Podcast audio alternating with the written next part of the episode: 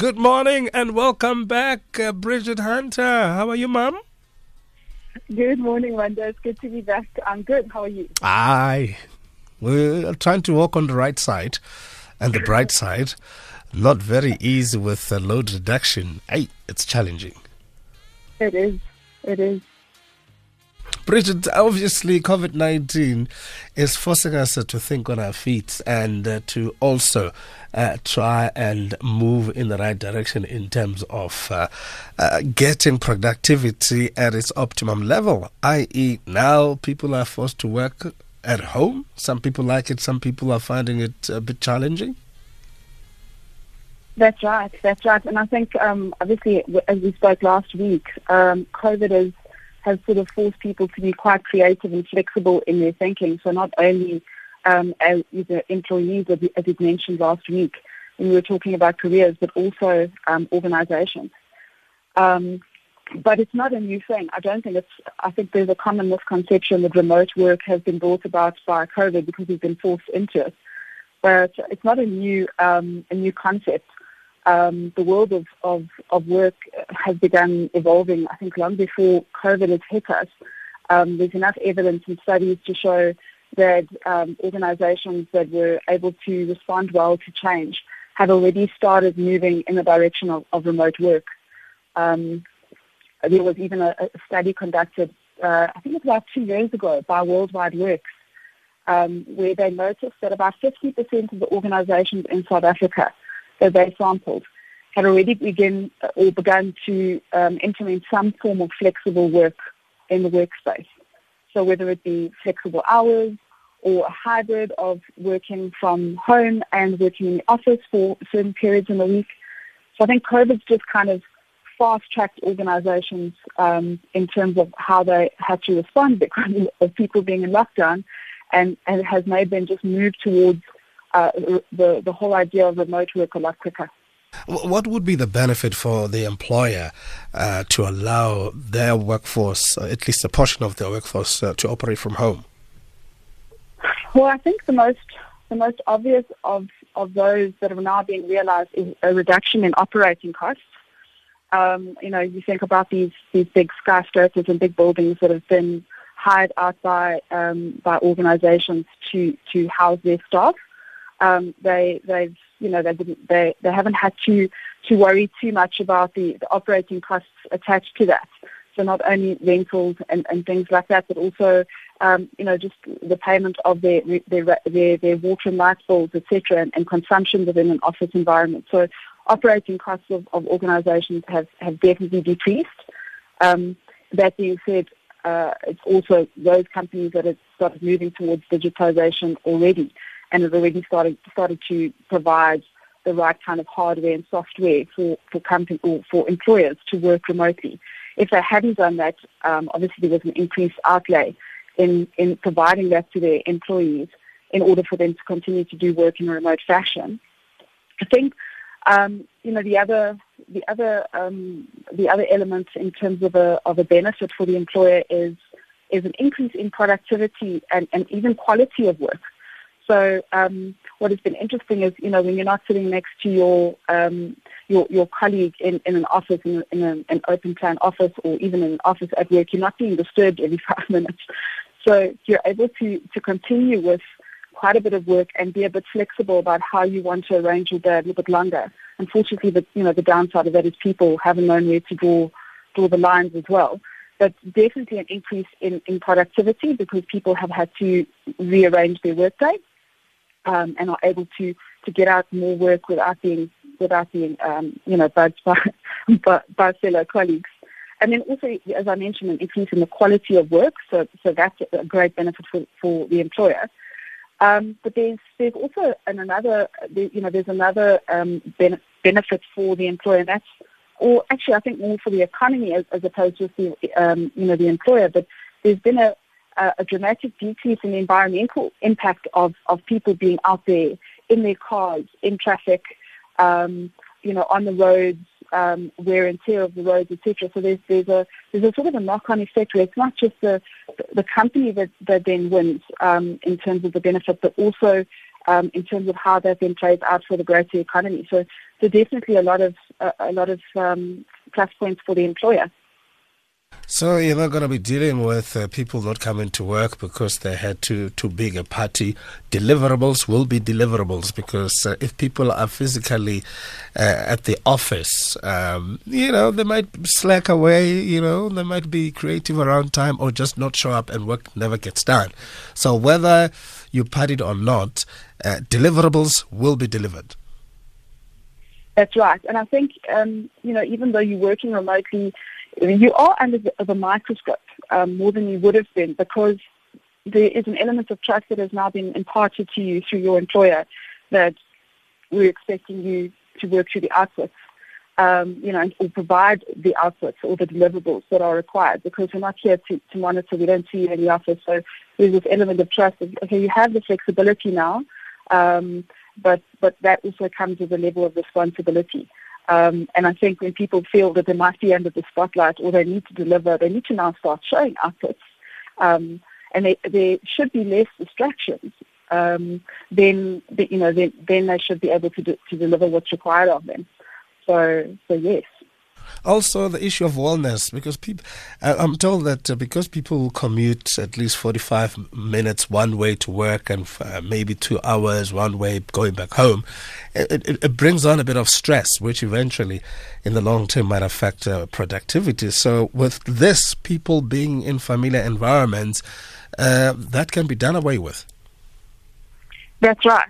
So, I think one of the benefits for the employee is is an increase in work-life balance. So um, it's, it's a bit of an interesting one. So we, even though we find that there's a there's an increase in productivity, um, which often is brought about by extended hours, so people are working longer hours because they don't need to leave their desk. They can get more done when they're in front of their desk. They still have the, the, the flexibility of being able to um, and this is not obviously pre-COVID for those that were working flexibly, to go and watch their kids play sport at school. Um, so they'd factor in their work and then they'd take some time off and, and, and go and watch the kids play sport or they go to the gym um, or, you know, go and exercise or whatever. So we're finding a, a, a sort of an increase and you'll see that, you would have noticed that over post, post you know, serious lockdown. Um, the number of people out there walking, being healthy. Um, so the time has now been, you know, that time that they would have been sitting in their in front of the um, so on their way to, to the office in in um, in cars and in traffic, they're now able to use that that time a bit more productively. Um, obviously, that that also comes with uh, with with some classes. I mean, you could literally work anywhere. So you could work from whether it be a coffee shop or whether it be a shared uh, office kind of environment. If you have too many distractions at home. Um, know, that's always great, but then there's, there's the other side of you, you're essentially always available. So if you have a mobile device um, and a laptop, but not even a laptop, if you have a mobile device, you can be contacted at any time. Which so it's, it's a give and take. We're chatting to uh, career coach Bridget Hunter, talking about uh, the world of work uh, by remote, of course. So, working from home 101. Also, uh, for I suppose for the employer, Bridget, in terms of having a larger pool of specialized people, is increased because you can hire anybody in the country without them having to move, without you having to put out a capital outlay for them to move over to your area. Absolutely. So because you can literally work from anywhere, um, there's no real need for you to be sitting, uh, you know, close to the big smoke. Um, you could be you could be working, or you could move, move to to the Fair Cape and go and work from uh, from there with your beautiful views of the ocean and, and so on, and, and probably a bit, a bit less hectic of a life, um, but still get the same amount of work done. Um, so, you know, because you're, you're, you're able to work remotely, you have what, what's required um, of you in terms of tools, but you said something very specific. So with your specialized um, sort of individuals, that, that, that would obviously work, but there's still a, fair amount of individuals that won't be able to work remotely because what they produce is, is something that they need to be physically in a, a specific um, uh, environment in order to do that. You know, those that are, are manufacturing, for example. So not all not all people will um, will be able to work remotely, but it is creating um, a scenario where organizations need to start thinking a little more out of the box in terms of how how do they attract and, and retain their talent. Um, so those that have moved towards digitization, um, a lot earlier, or those that have relooked the way that they work and, and to be a, a bit more smart in in how productive um, the, their employees can be. Those are going to be able to respond a lot quicker and, and att- attract the right uh, type of people and, and, you know those that actually want in terms of top talent. Um, so yes, very interesting times. You know, if you want to retain your, your workforce, it's not just the millennials that want to work um, flexibly and be in control of their time. You're going to have to pretty much think that through in your in your talent strategy as an organisation going forward. Wednesday, Life and Career Growth on Sound Awake. With uh, Bridget Hunter. Thank you for staying with us. Uh, I, am I'm, I'm told that uh, uh Swedish researchers found that couples that have at least one partner commuting longer than 45 minutes per day experience rates of divorce 40% higher than those with shorter commutes. So, uh, working from home could uh, save marriages here. it might just. It might just. Although, you know, being confined in one space, I think uh, you, you'll find that there are various different um, renditions of people's experiences uh, during during lockdown, for example, where they were all forced to work in one environment. And you've got kids running in and out of screen and, and, and pets and all sorts of interesting things. So it's been interesting. Indeed. Also, um, sometimes we forget that uh, a company will find itself in crisis. And if that happens, working from home keeps the company functioning and online. Yes, it does. Um, you know, I, I think that you know people are, are in a position to continue to do to do the work that they're required to do. Um, that that adds an element of sort of stability to to um, a company. So so the minds sitting at the top that need to, to think about strategy in the long term are then able, enabled to do that. Um, but while you're still in a position to allow people to continue to do to do the work that they have been doing remotely or the work that, you require them to do remotely. I think there's been, um, you know, you'll find with some organizations that have, have been negatively impacted um, by COVID, uh, for example, there's you know there, has been an element of reinventing and creativity in terms of okay, so what do I need to do differently in order to be more responsive? Um, and those companies that have been creative and have put in the effort um, to to look at, at, ways of doing things differently um, have been those that have responded quite well and will probably, especially in the long term, see the benefits thereof issues around uh, privacy, um, privacy for the company and the privacy for the employee. How, how do we navigate that space? Yeah, look, I think it also, you know, as I mentioned a little earlier, there's a there's an element of trust in, in remote work.